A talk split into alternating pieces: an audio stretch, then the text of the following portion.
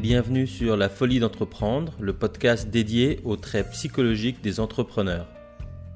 Je m'appelle Aramatar, je suis investisseur professionnel, conseil en transactions complexes et le fondateur de la Teach Me Academy, la première plateforme de e-mentoring pour se former à lever des fonds ou devenir investisseur en capital.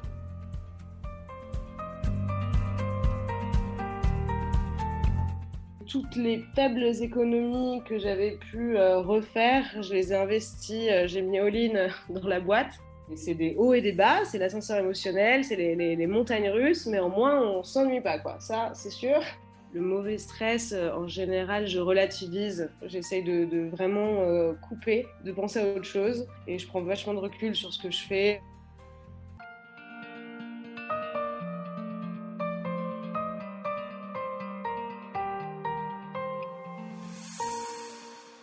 Aujourd'hui, on est avec euh, Laura Souchko de la société TechTrack qu'elle a fondée. Euh, Laura, merci d'abord de participer à ce podcast. Merci à toi pour l'invitation. Alors, juste avant qu'on commence par le petit elevator pitch, j'aimerais faire un appel puisque tu es la première fille sur le podcast. Et comme je te le disais juste avant en off, moi, je parle de psychologie euh, des entrepreneurs. On parle d'entrepreneuriat, mais on parle de psychologie. Et donc, c'est pas normal que mes six premiers invités soient des, des, des garçons euh, et je, veux plus de filles sur le podcast. En fait, limite, on devrait être un pour un. Quoi. Donc, ceux et celles qui écoutent ce podcast, beaucoup de, de gens sur les premiers podcasts, comme j'ai fait une petite blague sur LinkedIn en disant euh, Tonton Freud, euh, la psychologie, c'est pas une histoire de genre. J'ai eu des gens qui m'ont proposé de mettre en relation avec soit des femmes entrepreneurs, soit des gens, des femmes qui sont en relation avec des entrepreneurs. Ça m'intéresse aussi d'avoir des investisseurs, des mentors, etc. Parce que c'est bien de voir l'entrepreneuriat, les entrepreneurs de l'extérieur. Donc voilà, c'est mon petit appel. Petit 18 juin à moi, c'est terminé. Et on peut commencer avec toi, Laura avec un petit elevator pitch. Alors, tu connais ça très bien parce qu'on a fait une petite formation ensemble là-dessus et puis je sais que tu es aguerri. Est-ce que tu peux, en 30 ou 60 secondes, me dire, voilà, nous dire à tous euh, qui tu es, euh, ce que tu fais et où, où tu en es? Ok, euh, ça marche. Donc, je suis la fondatrice de TechTrack, qui est une solution de suivi d'activités de parc matériel pour le BTP, pour la construction à distance. Donc concrètement, on a des capteurs qu'on peut euh, mettre sur euh, n'importe quelle typologie de, matériel sur l'ensemble d'un parc, euh, de matériel de construction. Donc là, je parle de, de pelleteuses, de camions, mais aussi de matériel électroportatif, le marteau-piqueur par exemple, la perceuse, pour savoir quand est-ce qu'elles travaillent et où elles sont pour en fait optimiser leur gestion logistique pour les entreprises de construction. Voilà en somme ce qu'on fait. Ça fait euh, plus d'un an et demi aujourd'hui qu'on a créé la boîte. On a euh, bah, nos, premiers clients, euh, une équipe qui se structure également. Et voilà, on, est parti, on va dire. Qu'est-ce que tu faisais avant ça et qu'est-ce qui t'a décidé à te lancer dans cette nouvelle aventure? Alors, ce que je faisais euh, juste avant, j'étais dans un cabinet de recrutement pendant très peu de temps. Et avant, j'avais monté une autre boîte, en fait. Et avant ça, je, je travaillais à la BPI, chez BPI France, où j'ai monté le hub Startup, notamment. D'accord, donc BPI France qui est le fonds souverain français et heureusement qu'il est là parce que ça aide énormément de fondateurs à tous les stades de leur développement et c'est une très belle initiative. Alors raconte-moi ta première boîte, donc juste après BPI, donc tu as, monté une boîte. Combien de temps? Qu'est-ce qui s'est passé? Euh, Est-ce que vous étiez plusieurs à la monter? Enfin raconte-nous un peu ça. Ah oui, j'ai monté cette boîte avec euh, un ami de, promo. Ça a duré euh, un an et demi. Bon, ça n'a pas marché puisque je gère plus cette boîte euh, du coup, mais ça a été une très bonne expérience. C'était une, plateforme de mise en relation en fait entre dirigeants d'entreprises innovantes, on va dire, pour faire du conseil en peer-to-peer, voilà, de courte durée. Donc les, le DAF d'une start-up à succès pouvait donner des, conseils opérationnels auprès d'un CEO euh, qui, euh, qui s'apprêtait à passer des phases de croissance similaires, ou le, le, DRH ou le CMO, voilà, par exemple. L'idée semble intéressante et d'ailleurs c'est un projet que moi j'ai vu revenir régulièrement hein, ces dernières années où on me parle de gens qui veulent faire ça. Je connais d'autres gens d'ailleurs, il y en a à Toulouse aussi hein, qui essaient de faire ça. Avec le recul maintenant, qu'est-ce que tu penses qui a manqué pour faire décoller cette boîte? Alors, avec le recul, ce que je pense, c'est moi, je ciblais les acheteurs donc, du conseil. C'était des entreprises, des startups qui venaient de faire une série A. et qui avaient des budgets prévisionnels définis, en tout cas, juste après leur levée. Et dans ce budget, il n'y a pas de conseil, en fait. Ils n'achètent pas du conseil stratégique. Donc, j'ai eu un très fort intérêt euh, par la solution, j'ai fait énormément de rendez-vous avec des, prospects finalement, mais quand il s'agissait de, passer au carnet de chèques, bah, en fait là euh, c'était plutôt catastrophique. On a eu quelques demandes, mais avec le business model qu'on avait mis en place et les, euh, les marges qu'on se faisait, euh, c'était clairement structurellement pas rentable. Donc euh, clairement, vendre un produit auprès d'un marché qui n'a pas le budget ou en tout cas qui n'a pas l'habitude d'acheter ce genre d'offre, c'est compliqué. c'est compliqué. On, dit toujours qu'un entrepreneur, euh, il faut qu'il ait ou qu'elle ait euh, la peau dure et qu'il euh, ne faut pas aimer, mais en tout cas ne, pas être trop dérangé de se prendre des portes dans la figure à longueur de journée. Comment tu, as vécu, toi, cette frustration de, parler avec des gens? Je suis sûr, hein, parce que je te connais, je sais que tu es très à l'aise dans, le relationnel, donc je suis sûr que tu avais plein de rendez-vous, ça se passait à mon avis bien, et puis derrière, ça allait pas plus loin. Comment tu, on vit cette frustration quand on est animé de, ben, moi, ce que je te propose, ça va t'aider, c'est génial?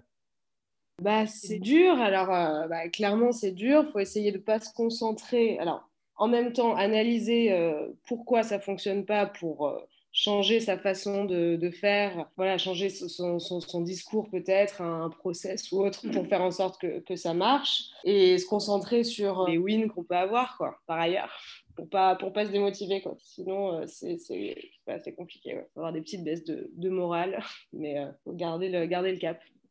Alors, je dis toujours, dans l'entrepreneuriat, les hauts sont très hauts et les bas sont très bas. Mm. Alors, en dehors de se concentrer sur les wins, qui à mon avis est une très bonne technique, je te remercie de l'avoir partagé. Comment est-ce qu'on on partage justement ces moments euh, de doute? Est-ce que c'est avec ton ami cofondateur? Est-ce que tu vois, tu avais euh, une famille d'entrepreneurs sur laquelle t'appuyais ou des copains entrepreneurs, des réseaux euh, Tu faisais du sport? Enfin, c'est comment on fait ça pour, tu vois, pas sombrer quoi justement et rester à flot et retourner au combat? Ouais, alors bah Clairement, avec euh, ses associés, hein, ça, aide parce que, euh, mine de rien, tous ceux qui t'entourent, que ce soit ta famille, euh, tes amis, mais qui ne sont pas au quotidien en train de bosser avec toi sur ce projet H24, ils peuvent pas comprendre. C'est toujours un peu compliqué de partager ça. Donc clairement, avec les associés, c'est vraiment le moyen de se redonner la motivation en général, entre deux associés, on s'équilibre aussi, puisque dès qu'il y en a un qui, qui, euh, est un peu euh, démoralisé, démotivé, l'autre, naturellement, va reprendre le, dessus et, et, en fait va être motivé pour, euh, pour remonter le moral de, de l'autre personne. Et voilà, tout ça, ça se balance et les rôles changent en fonction du, temps qui passe, mais, euh, mais c'est vraiment les, associés, on va dire, qui aident à garder un, équilibre euh, mental sur la motivation d'entreprendre et de continuer les projets jusqu'au bout. Comment on prend la décision d'arrêter? Qu'est-ce qui se passe euh, dans ta tête à ce moment-là? Alors là déjà, ouais, c'est une bière avec mon associé pour mettre un peu tout ça à plat. Qu'est-ce qui se passe? Bah, C'est un peu une, déception. Déjà, comment ça se passe? Là, c'était, euh, on était accompagnés, on avait un, petit board quand même extérieur qui, a su aussi nous, dire, bon, là, c'est le moment soit de, pivoter, soit d'arrêter. Mais a priori, on est allé euh, au bout de, ce qu'on pouvait faire pour, euh, pour cette offre. On avait des solutions de pivot, mais qui n'étaient plus en phase avec notre association, en fait avec mon associé justement, qui était plus de, se tourner vers un cabinet de conseil plus traditionnel, voire un cabinet de recrutement aussi, avec quelques aspects différenciants, mais on était plus sur une plateforme en fait euh, web. Moi, mon associé donc était euh, CTO, profil tech, et ça le, voilà, il n'était pas très motivé pour faire ce, genre de, projet. Et moi, j'avais plus la force de continuer euh, toute seule pour le coup. Donc voilà, c'était dur. Bah, je sais que j'avais je sais pas, je, me souviens, c'était en fin de semaine. Euh, j'ai pris un billet pour partir euh, deux semaines euh, toute seule au, Vietnam pour prendre l'air et réfléchir un peu à, ma vie. ouais, une semaine après avoir décidé d'arrêter le, projet.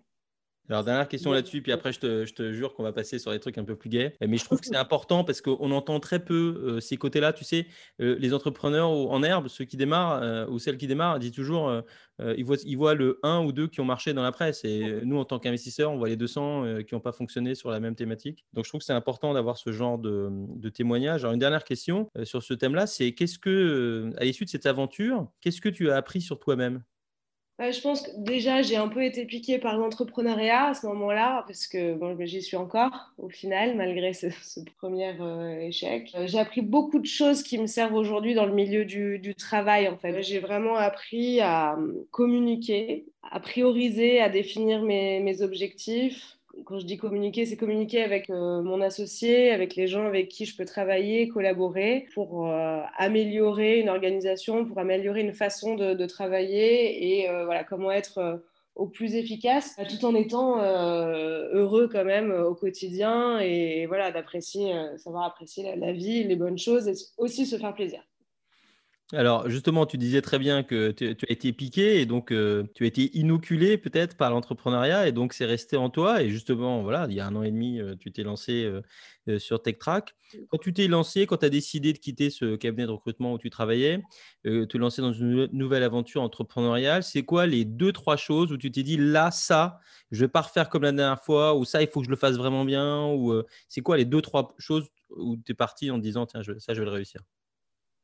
Bah, en fait, déjà, par rapport à, l'idée, on était sur euh, un marché qui était beaucoup plus grand que le marché de mon ancienne boîte. Euh, le marché de la construction du BTP, c'est un standard euh, international. Voilà, ça participe à, l'économie bah, de, de, la France et puis voilà, du, monde entier. Donc voilà, un très grand secteur où au final, il y a encore, il y a encore beaucoup de choses à faire en termes de digitalisation ou transition numérique pour utiliser ces, grandes phrases voilà, qu'on utilise pour euh, analyser certains secteurs d'activité. Et euh, sur euh, une innovation aussi technologique qui est l'IoT. Alors l'IoT, ça veut dire...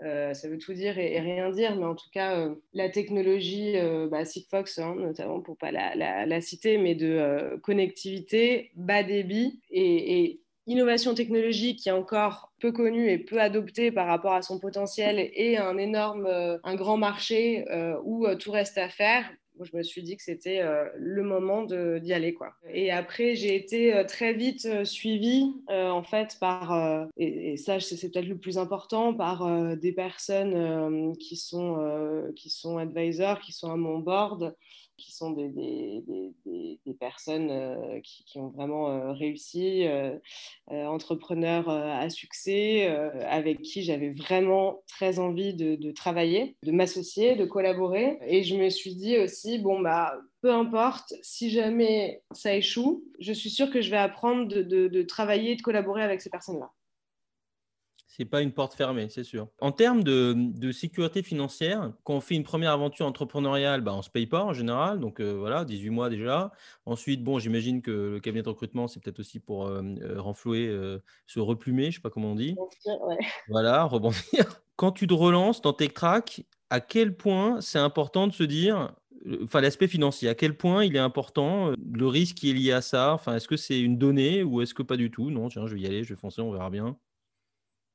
Bah, si, c'est toujours une donnée, hein, de toute façon, euh, dépendamment de, des réserves qu'on peut avoir. Mais si, clairement, moi, j'avais euh, tenu six mois de chômage supplémentaire en lançant euh, TechTrack, donc c'était pas encore la, folie. Bah, j'avais six mois, voilà, de chômage et toutes les faibles économies que j'avais pu refaire, je les ai investies, j'ai mis all-in dans la boîte dès le départ. J'ai investi pas mal euh, d'argent. Donc là, clairement, on a fait euh, un petit tour de table et puis on est accompagné par euh, BPI France. Donc j'arrive à me payer. Mais clairement, j'ai plus aucun, aucun coussin, on va dire.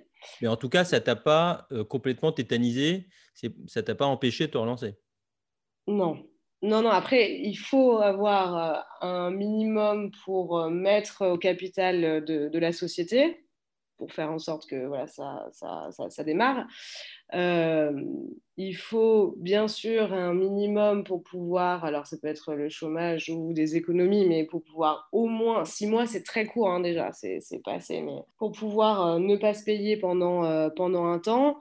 Après, non, ça n'a pas été tant un sujet que ça. Psychologiquement, bah, en fait, je me dis que si jamais j'ai le moindre problème, bah, je, je retrouve un taf. Voilà, je, retrouve un job, euh, peu importe. Euh, si jamais j'ai plus rien, j'ai plus de chômage et que je mets euh, un peu de temps avant de trouver le nouveau job de mes rêves, et eh ben honnêtement, franchement, c'est pas grave. Je bosserai au McDo ou je sais pas où. le temps de pour payer le, loyer et puis la, bouffe et puis et puis voilà. Mais bon, finalement, c'est pas une pas une fin en soi, quoi. Tu le disais toi-même, hein, six mois, c'est très court, et tu le savais d'autant mieux que tu venais, enfin, tu avais quelques temps avant passé 18 mois dans une autre aventure, donc tu savais que c'est euh, six mois, c'est court. Ce sentiment d'urgence, est-ce que pour toi, il est une condition du succès de l'entrepreneur? Oui, clairement, oui. Bah, clairement, parce qu'en fait, euh, pour monter quelque chose de zéro, c'est tellement de travail sur tous les sujets et c'est tellement long, en fait, que si jamais on n'a pas ce sentiment d'urgence, ben on a, déjà, on a tendance à, croire, mais à se dire que ça va aller, ça va aller euh, beaucoup plus vite que, que, la réalité, quoi, en fait. Donc, euh, effectivement, même deux ans, euh, deux ans de chômage, par exemple, d'autofinancement, il faut se bouger, quoi. Il faut se bouger parce que deux ans, c'est vraiment le. En fait, c'est l'idéal, mais par contre, faut pas, faut pas perdre de temps, quoi. Et, le sentiment d'urgence, il est, il est obligé parce qu'en plus, quand tu es entrepreneur, il n'y a personne pour te. Bah, tu n'as pas de boss, quoi, en fait. Pour dire, bon, tu as fait ça, tu as fait ça, machin. Aussi, tu peux avoir ton board, euh, tu peux avoir euh, des investisseurs. Après, euh, quand tu es au début, normalement, tu n'as pas, de, pas de VC, tu n'as pas, de, pas de structure. Donc, il n'y a, que toi aussi pour, pour te bouger si jamais tu bouges pas, il n'y a rien qui se passe. Il n'y a personne qui va le faire à ta place. Et donc voilà, il faut se bouger. Comment tu le nommerais ce moteur justement? Est-ce que c'est l'envie de créer, le besoin de voir un impact, le stress de perdre son temps? Quel est le moteur qui euh, pousse à te bouger justement? Le moteur, c'est de, bah, de réussir en fait. Bah, je sais que si jamais je ne fais pas ça, après, euh, terme euh, opérationnel, euh, semaine après semaine, euh, voilà, il faut que, il faut que ça avance. Moi, je ne me, laisse pas le choix de, de, replanter une boîte, hein, clairement pas. J'ai peut-être tort, j'en sais rien, mais moi, j'ai tout misé du coup dans cette dernière société. J'y crois, c'est bien parti, mais on est loin encore d'avoir réussi, quoi, d'avoir d'avoir réussi le, le, challenge. Donc c'est ça qui me motive, c'est juste de réussir, quoi. Tu t'es attaqué à l'industrie, alors je ne sais pas si c'est à tort ou à raison, euh, je dis ça, mais je, qui, pour des gens de l'extérieur, euh, je ne sais pas comment le dire sans que ce soit euh, donc, à l'air, on va dire, masculine, voilà, de l'extérieur. Est-ce que pour toi, c'est important le regard des autres? Par rapport à ça enfin... Là où en général, ça m'a fait penser quand tu disais je ne me donne pas le choix de planter une boîte, je me suis demandé est-ce qu'il y a aussi quelque chose vis-à-vis de toi-même, c'est sûr, mais est-ce qu'il y a aussi quelque chose vis-à-vis -vis des gens autour de toi? Et du coup, ça me fait penser à ça en me disant que quelqu'un qui a la force de se lancer dans une industrie où, à mon avis, tu croises pas beaucoup de femmes, mm. euh, peut-être que pour elle, le regard des autres est, pas très important. Mais je voulais pas t'influencer. Bah forcément que le, le, regard des autres euh, a un impact euh, sur moi. Des autres, je parle de, de, de mes proches, de ma famille, de, mes amis. Après, bon, les plus proches, euh, finalement, je sais que peu importe euh, ce que j'échoue ou pas, ils seront toujours là pour moi. Non, après, c'est plus personnel parce que euh, moi, j'ai 30 ans là cette année. Je vois mes, amis qui, qui, avancent dans la vie, qui achètent des appartements ou des maisons avec une chambre en plus, qui, qui, construisent, qui, sont stables au niveau de leur vie professionnelle. Et moi, j'ai l'impression de vivre encore comme une étudiante, en fait. Euh, comme une étudiante euh, et de, galérer, de faire hyper attention à, mes dépenses parce que bien sûr, je peux me payer, mais au strict, au strict minimum. J'ai pas clairement pas les moyens d'acheter un appart ou, d'investir dans l'immobilier parce que j'ai tout mis dans, dans, ma boîte et que maintenant, bah, de toute façon, j'ai plus de dossier pour les banques, hein, c'est fini. Donc, euh, c'est plus euh, mon, ma propre estime de moi-même par rapport au temps qui file et aux autres que je vois avancer sereinement voilà, et normalement par rapport à ma génération. Et, moi, je me vois un peu à la, traîne et ça me fait flipper et je ne veux pas redescendre de zéro. Si je pouvais rattraper tout ça rapidement, ça me, je, serais contente. Quoi. On, le voyait, dans, on entendait dans ce que tu disais tout à l'heure, c'est-à-dire que tu es quelqu'un qui est extrêmement compétent, tu as une bonne formation, tu as, ce qu'on appelle un skill set de compétences euh, qui sont euh, polyvalentes. Donc tu pourrais effectivement, euh, comme tu dis, rattraper ou ce que tu veux. Qu'est-ce qui fait que le jeu en vaut la chandelle? Qu'est-ce qui fait que, malgré tout ce que tu viens de dire, tu te lèves quand même le matin en disant alors, est-ce que c'est justement, il n'y a, pas de boss mais, Enfin, tu te lèves tous les matins en disant, bon, aujourd'hui, voilà, c'est mon défi du jour. finalement, j'imagine que tu te lèves en disant ce que tu fais, ça te plaît. Donc, qu'est-ce qui fait que le jeu vaut la chandelle? Bah, en fait, déjà, le, jeu en vaut la chandelle pour plusieurs choses. Le, premier, c'est que, bon, effectivement, c'est dur, mais enfin, c'est aussi génialissime. je, euh, même si je me suis éclatée dans mes, euh, dans mes jobs d'avant, là, c'est un, kiff quand il y, a, un contrat qui fonctionne, quand il y a toutes les petites, euh, les petites réussites du quotidien. Quand c'est sa propre boîte, c'est juste un kiff. Voilà. Donc, euh, c'est des hauts et des bas, c'est l'ascenseur émotionnel, c'est les, les, montagnes russes, mais au moins, on s'ennuie pas, quoi. Ça, c'est sûr.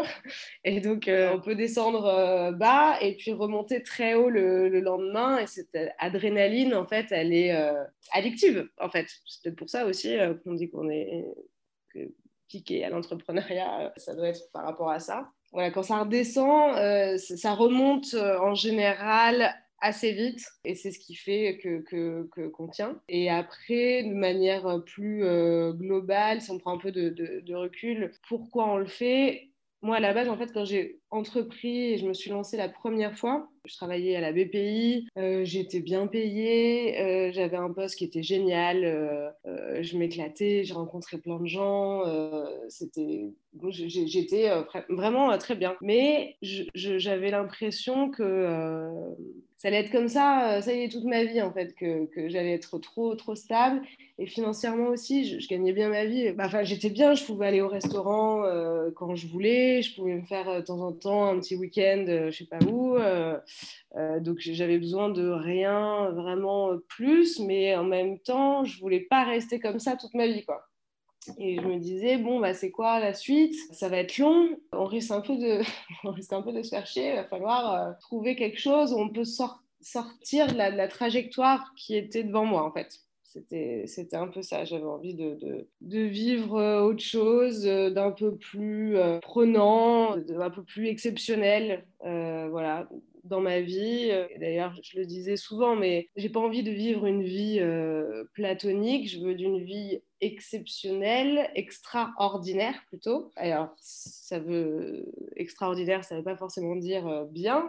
ça peut être du bon côté comme du mauvais côté, mais néanmoins, je ne veux pas regretter de ne pas avoir essayé d'avoir eu cette vie extraordinaire voilà, donc c'est ça qui, me motive euh, aussi. Aujourd'hui, j'ai encore les moyens de, tenter cette vie-là parce que euh, je n'ai pas encore de, famille, euh, d'enfants, je suis encore assez libre, donc ça n'engage que moi finalement. Donc j'ai peu, de, risques. Je, mise tout et, c'est ça, qui, me donne la motivation pour continuer all-in, comme tu disais. C'est vrai que c'est un terme de poker et tu parlais oh. d'addiction. Tu écouteras l'épisode 3 avec Philippe Leclerc parce que la, question que je vais poser à la fin dans les pastilles, c'est euh, justement que Philippe est un serial entrepreneur comme toi finalement. Et euh, je lui disais, voilà, est-ce qu'il euh, il y a la recherche qui prouve que, que ce soit donc gambling, donc le jeu, le poker, euh, le, jeu vidéo, etc. Euh, il y a des, chercheurs qui sont en train d'essayer de voir si l'entrepreneuriat participe un peu de, ce phénomène qu'on appelle des, euh, des addictions de comportement et pas des addictions chimiques. Donc, si ça t'intéresse, tu pourras regarder les notes de ce podcast-là. Une question, avant de passer justement à ces pastilles-là, c'est que à chaque fois que je te rencontre, tu as un grand sourire, c'est super sympa, on est vachement à l'aise. Comment tu gères le stress? Quand je stresse vraiment trop et que je vois que ça me bloque, euh, parce qu'il y a du bon stress aussi, au contraire, qui motive. Le mauvais stress, euh, en général, je relativise. J'essaye de, vraiment euh, couper, de penser à autre chose et je prends vachement de recul sur ce que je fais. Je ne joue pas des, vies non plus, je joue pas ma vie. Je suis en bonne santé, tout le monde est en bonne santé. Et franchement, à part moi, finalement, bon, bien sûr, mes clients et, ceux qui travaillent pour, pour Tech Track, mais sinon, tout le monde s'en fout. Quoi, au final, je, suis seule à stresser pour, moi-même et, et pour l'avenir de la boîte mais il n'y a personne d'autre qui stresse pour, pour ça. Quoi. Donc, finalement, il faut relativiser aussi. Alors, tu parlais du, du bon stress, ça m'intéresse énormément parce que c'est là, tu es directement dans mon sujet de, de doctorat, justement. C'est un point qui a été assez peu recherché. Donc, est-ce que c'est c'est un peu comme le bon et le mauvais chasseur, mais c'est quoi le bon, le bon stress pour toi? Comment ça s'exprime pour toi? Qu'est-ce que ça permet de faire? Voilà, Comment ça se matérialise? Bah, C'est justement, en général, je ne tiens pas en place.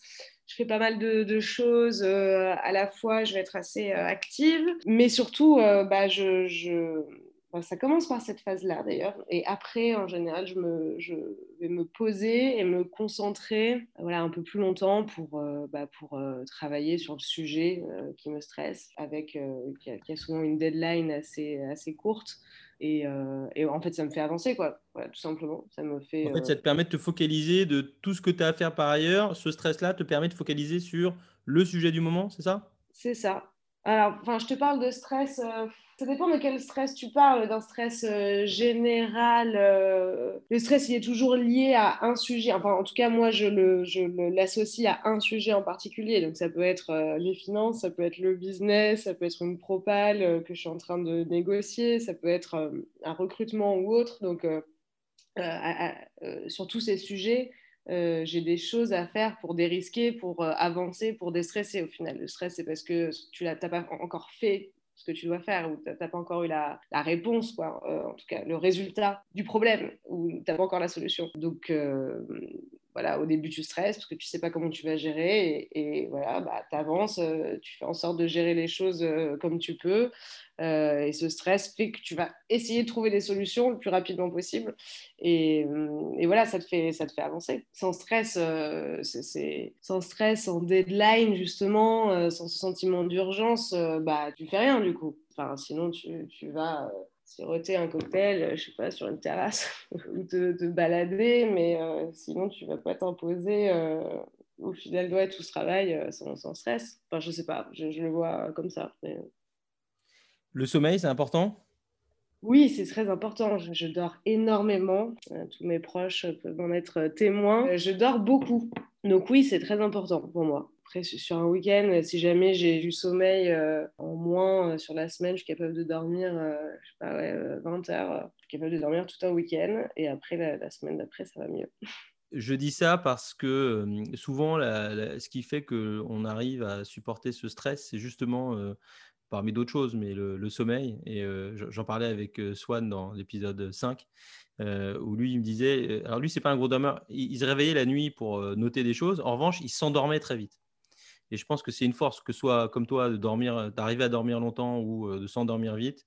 Quand on est entrepreneur, c'est, je pense que c'est fondamental.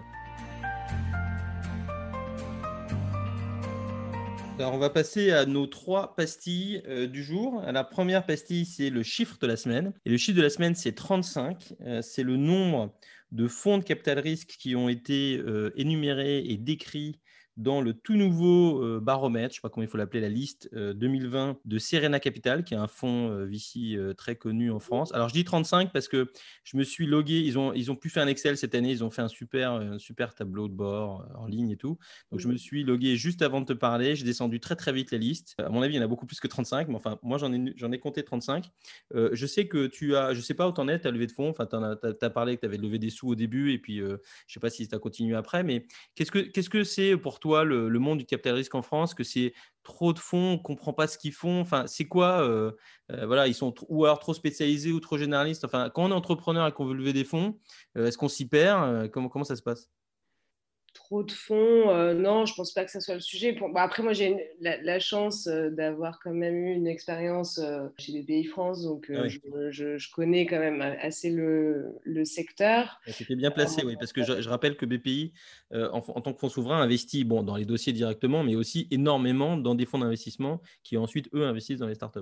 Ouais, tout à fait. Donc, je connais quand même assez bien ce milieu. ce que je peux te dire, peut-être par rapport à aujourd'hui, de toute façon, c'est un constat aussi que, que, BPI France avait fait. D'ailleurs, ils ont créé des, fonds pour combler ce, trou dans la raquette, mais il y a peut-être un manque sur la partie CID ou, ou pré-CID, ou finalement, il y, a très peu de fonds, où les fonds demandent des KPI euh, qui sont dignes d'une série A euh, en termes de... Alors j'exagère euh, peut-être. Il n'y a pas grand-chose sur la partie pré-seed, seed, sur le début de l'entrepreneuriat, en termes de fonds structurés. là, ça va être plutôt les business angels ou les personnes physiques. Et bah, quand on a un réseau, ça va, mais c'est vrai que quand on n'a pas forcément de réseau dans ce milieu-là, bah, c'est hyper compliqué de trouver de l'argent euh, au début pour, euh, pour se lancer. Quoi. Alors justement, on a un petit tuto investisseur tout à l'heure, en dernière pastille, on va y revenir, tuto levée de fonds. Je rappelle juste, donc si des précides, c'est de l'amorçage du pré-amorçage, de financement vraiment au début, quand on a précide, c'est un PowerPoint, quoi, une présentation, et puis en seed, peut-être un prototype. Quoi. Alors, la deuxième pastille, c'est l'idée de la semaine. Alors là, c'est, ça fait appel au cofondateur. Dans un, un post de 2018, un investisseur anglais, euh, comparait la relation entre cofondateurs à celle d'un couple et il avait dénommé, euh, énuméré quatre phases. Euh, la première phase, c'est la, lune de miel ou la, première bonne période, comme il dit, the first best time. La deuxième, c'est la phase de craquelure, on est presque au fond du trou. La troisième, c'est la phase qu'il appelle instable ou l'horreur absolue. Et si on arrive à en sortir, là, c'est la phase stable ou la seconde bonne période. Alors, tu verras à la fin du post, je mettrai le lien dans, le, dans, dans les notes de ce podcast. Il dit que euh, il, y aurait des gens qui auraient vécu une cinquième phase qui est le paradis. Qu'est-ce que ça t'évoque, toi, ces différentes phases euh, entre cofondateurs, quand ça peut aller, pas aller? Donc là, tu avais un, cofondateur, tu disais tout à l'heure. Sur ma, ouais, sur ma première euh, boîte, bah, les phases que tu viens de décrire, j'ai l'impression que c'est plutôt quand ça se passe, ça se finit mal, non? Bah, la quatrième, quand ça va bien, ça devient une super phase. C'est en fait euh, une descente aux enfers euh, sur la deuxième et la troisième. Et quand ça se passe bien, tu as une phase stable ou ce qu'il appelle la, la, seconde bonne phase. Donc, euh, où là, en, gros, ce qu'il dit, hein, tu verras l'article, c'est très court, très intéressant. Il dit bon, bah, on a en gros compris ce que l'autre sait faire, c'est pas faire. On a compris ce que nous, on sait faire, pas faire. Et c'est comme dans un couple, il a raison. Pas marié depuis très longtemps, mais suffisamment pour savoir qu'on s'en sort quand on finit par accepter l'autre comme il est et qu'on veut pas le changer. C'est sûr. Bah, effectivement, en fait, comme toute, euh, comme toute relation, euh, quand on commence à travailler H24 euh, avec quelqu'un, alors au début, effectivement, on est trop content de, se lancer sur un nouveau projet. Et en fait, bah, on se découvre avec les qualités et les défauts de chacun, des façons de travailler différentes, des façons de voir les choses différentes aussi. Mais moi, je sais qu'avec mon, mon associé Hugo euh, sur notre première euh, boîte, on avait un système qui était assez, euh, assez cool.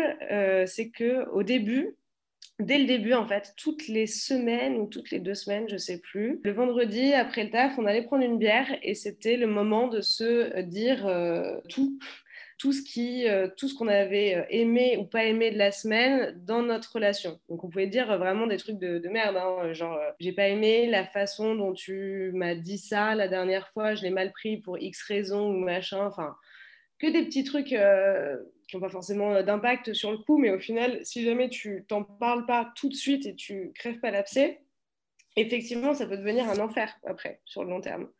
Euh, et, le fait d'avoir instauré ces moments d'échange et de discussion ouverts à, tous ces petits problèmes qu'on aurait pu avoir, qu'on voulait euh, éviter en fait pour vraiment travailler au mieux ensemble, euh, bah, j'ai trouvé ça vachement bien parce qu'on a pu aller très vite dans cette phase bah, où, tout se passe bien en fait.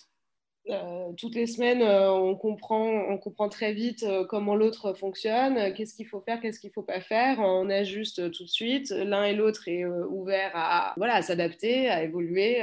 Donc ouais, c'était assez cool et je pense que je le recommande vraiment aux entrepreneurs qui commencent à, monter une boîte avec des associés, même si jamais c'est des amis d'ailleurs ou pas, et encore plus. Moi, c'est un, un, pote à moi et ça l'est toujours d'ailleurs. C'est hyper important d'instaurer des moments faits pour échanger sur les choses, euh, j'allais dire inutiles, c'est pas le cas, mais euh, des choses qui n'ont pas vraiment rapport avec le business en fait, mais vraiment à, la relation entre, associés.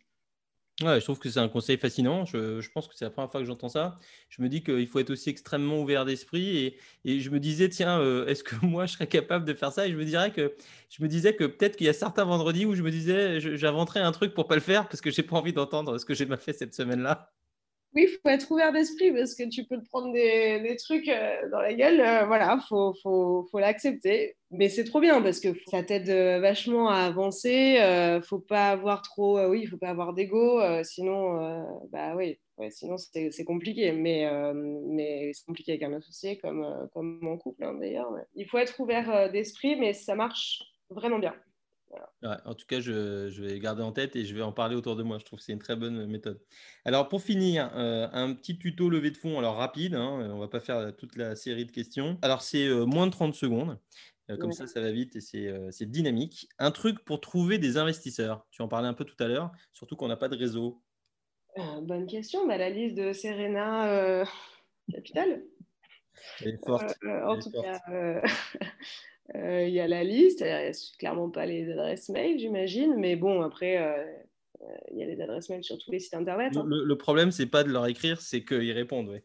Donc, euh, c'est vrai que Ouais. souvent, les investisseurs, c'est ce qu'on appelle des warm introductions, donc des introductions euh, chaudes, c'est-à-dire de gens qui connaissent. Ouais. De l'autre côté, il y a ce qu'on appelle un cold email, parce que les cold calls, ça se fait plus. Alors, je fais un cours là-dessus sur comment contacter les investisseurs. Je montre toujours une vidéo de Jason Calacanis, qui est un, un- un angel investor très connu euh, à San Francisco, et qui dit toujours n'appelez pas les gens parce qu'ils vont, demander, ils vont se demander si vous n'êtes pas un stalker quoi, ou un fou. Effectivement, il faut essayer de trouver quelqu'un qui te recommande. euh, et puis après, comme la prospection commerciale, hein, en fait, euh, essayer de voir euh, où est-ce qu'ils vont à des événements ou euh, s'ils vont à des, des salons. Enfin, des salons, c'est pas des salons, mais des événements de networking, comme il y en a pas mal à, à Paris notamment, où on pourrait les rencontrer autour d'un d'un verre de vin et des petits fours, et, et ça, ça aide euh, potentiellement. Une erreur à éviter, à ton avis, dans le pitch, dans la présentation investisseur, que ce soit oral ou écrit d'ailleurs, hein, quand tu parles.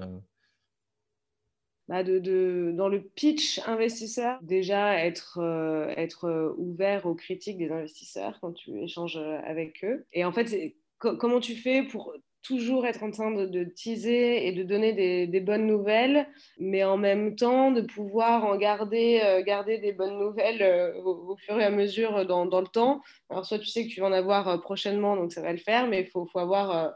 toujours des, bonnes nouvelles à donner aux investisseurs euh, sur, les, euh, sur, le, sur euh, six mois sur le process pour que eux bah, vo- voient que tu, tu, avances, quoi, en fait. Donc arriver à, voilà, à, teaser, à faire envie, et avec chaque- à chaque contact, en tout cas, une avancée, une bonne nouvelle, voilà. Ça, c'est un super conseil parce que très, très, très peu euh, d'entrepreneurs le font et même des entrepreneurs expérimentés. Alors que tu as raison, euh, ce qu'il faut se dire, c'est que l'investisseur, lui, ou elle, il décide pas ou elle décide pas toute seule. Euh, on fait des points tous les lundis en équipe. euh, ensuite, on fait des comités d'investissement. Et dans ce point du lundi, qui décide en gros est-ce que je vais passer du temps là-dessus et qui est le seul moment où l'investisseur parle de toi aux autres, à ses partenaires, bah, c'est important qu'il ait du grain à moudre et qu'ils se disent ah ouais, bah, Laura, quand même, c'est cool. Je l'ai vue il y a trois mois. Elle m'a dit qu'elle ferait ça. Elle m'a parlé, j'ai pris un café avec elle avant-hier. Finalement, elle a fait et même elle est au-delà. Là, elle me dit qu'elle va faire ça en trois mois. Euh, trois mois plus tard, tu te tiens au courant et effectivement. euh, et donc, ça, c'est ce, dont les entrepreneurs ne se rendent pas compte, c'est que ça accélère énormément cette phase de 6-9 mois quasiment incompressible de levée de fonds.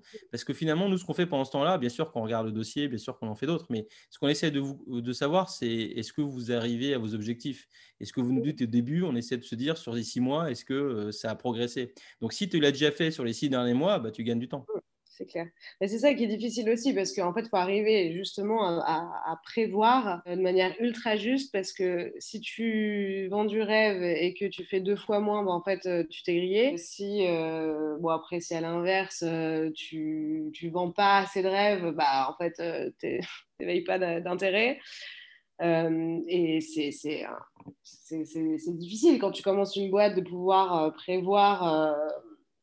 justement tes objectifs, euh, tes KPI sur euh, 6, euh, 12 mois, euh, voilà, c'est parfois compliqué, mais c'est l'exercice. Être, au, être au plus juste et, et, et surtout faire évoluer les choses quoi, pour que ça soit de mieux en mieux. Dernière question, tu parlais de board tout à l'heure, euh, les comités stratégiques, les conseils de surveillance, donc tout, ce qui est un peu le comité des sages euh, quand ce n'est pas des investisseurs et quand c'est des actionnaires, c'est un comité des sages certes, mais qui a quand même euh, intérêt ou envie que ça se passe bien. Qu'est-ce que tu as si tu avais une reco pour faire des boards efficaces? J'en ai fait peut-être un ou deux des boards avec plusieurs personnes. Sinon, je fais du one-to-one en général pour le moment tant que, tant que je peux. Et, en fait, je, cible clairement la personne avec qui je vais échanger en fonction du sujet, parce que euh, voilà, toutes les personnes euh, ont des, euh, des connaissances bien, bien précises, une expérience qui est plus ou moins valorisée suivant les sujets. Donc, je, fais comme ça pour un board où tout, le monde, tout le monde est présent, plusieurs personnes. je pense qu'il faut bah, le préparer, communiquer en amont, euh, si jamais il y a des, informations, des, euh, une presse euh, ou autre, pour que les gens aient le temps de se préparer. Et puis en fait, surtout, c'est quoi l'objectif? Mais d'ailleurs, dans n'importe quoi, tu rencontres quelqu'un, un commercial, un client, n'importe qui, une, une, personne que tu veux recruter ou, ou autre, c'est quoi l'objectif, si tu peux en citer un seul, du board Qu'est-ce que tu veux, toi, en tirer en tant qu'entrepreneur? C'est quoi l'information? C'est un accord pour, euh, je ne sais pas quelle décision? Ou, c'est euh, un lead commercial euh, chez je ne sais pas qui? Ou voilà, c'est de se concentrer sur l'objectif du rendez-vous à chaque fois, de bien le, déterminer en amont et après, bah, faire en sorte de ne pas perdre, de pas perdre l'objectif des yeux pour, voilà, pour que ça fonctionne et un investisseur très connu de, euh, d'ailleurs, qui n'est pas de la Silicon Valley, il est à Boulder dans le Colorado, Bradfeld, c'est un gars incroyable, qui lui euh, d'ailleurs parle énormément de, des problèmes mentaux d'ailleurs des entrepreneurs aussi, parce que c'est un ancien, entrepreneur qui a fait euh, une dépression, donc c'est à la fois maintenant un investisseur extrêmement, qui écrit très bien et qui éduque beaucoup, et puis c'est un des fondateurs de Techstars d'ailleurs. Bradfeld, il, disait que récemment, il écrivait un post, que je mettrai le lien dans les notes du podcast, où il disait qu'il c'est la première fois, après 20 ans de board, où il avait vu une société qui disait à chaque partie de la, présentation, euh, disait voilà, euh, voilà ce qu'on ce, qu'on veut décider à l'issue de ces 45 minutes. Ils avaient trois, quatre sujets stratégiques de 45 minutes. Il disait voilà, this is what we want to achieve. Euh, et donc, il le faisait non seulement avant, comme tu le disais, et je crois que c'est un très bon conseil, mais il le faisait aussi pendant la discussion pour être sûr qu'on ne va pas se perdre. Parce que quand tu as 4-5 personnes, bon, beaucoup de gens ont envie d'exister, ils disent des choses. Bon, tu as raison, le focus, il est super important. Et il y a une autre chose que tu as dit qui m'a énormément euh, plu, c'est que hum, le one-to-one, je trouve que ça marche très bien au début. Et d'ailleurs, je conseillais récemment, euh, j'ai un ami entrepreneur qui, euh, qui a ferré un, gros, un gros poisson, c'est-à-dire qu'il a eu un entretien avec euh, le boss d'une énorme boîte. ça s'est très bien passé. Il me disait Est-ce que tu penses que je lui dis de venir au board? Et je lui dis Écoute, commence de façon informelle. Appelle-le, demande-lui l'autorisation, entre guillemets, de, l'appeler tous les mois, tous les deux mois. établis ce rendez-vous là. Et peut-être qu'au bout de 3, 4, 5 mois, tu lui mentionnes que tu as un board et tu vois s'il veut venir dessus. Mais je trouve que ce one-to-one, quand on est un peu au début comme ça, et que tu n'es pas obligé de faire un board parce que tu n'as pas un pack d'actionnaires avec des investisseurs institutionnels, je trouve qu'il marche très bien. Ouais. je pense que c'est vraiment là où tu peux déjà euh, retirer le, meilleur de, chaque personne, où tu peux aussi créer une, relation, parce que euh, quand tu es euh, même cinq autour d'une table, clairement, il n'y a pas de difficile de créer une vraie relation avec les personnes. Après, soit les, personnes du, du board, tu les connais bien et ouais, tu as l'habitude, mais en, général, c'est quand même des personnes avec qui tu commences une relation. Il faut créer la, la, confiance, euh, voilà, l'échange, bien comprendre en quoi la personne peut t'apporter ou non, ou, euh, tu sens que voilà, sur ce sujet-là, c'est un peu euh, touchy. Donc, voilà, pour mieux appréhender les boards en groupe. Tout à fait. comme d'habitude, le, le conseil juste. Eh écoute, Laura, je te remercie énormément pour bah, tous ces bons conseils et aussi d'avoir partagé autant de ton expérience. Euh, je te remercie vraiment pour ça. Euh, je ne sais pas si, ça peut euh, aider, en tout cas. voilà. Merci à toi, en tout cas, pour, pour cet échange. La folie d'entreprendre, c'est tout pour aujourd'hui. Vous trouverez les notes détaillées de cet épisode sur notre site, lafoliedentreprendre.fr, tout attaché bien sûr. Vous pouvez aussi partager vos questions, vos doutes et ce que vous avez aimé ou appris. Abonnez-vous à ce podcast sur votre plateforme de podcast préférée et à notre newsletter sur le site pour être informé dès qu'on met un nouvel épisode en ligne.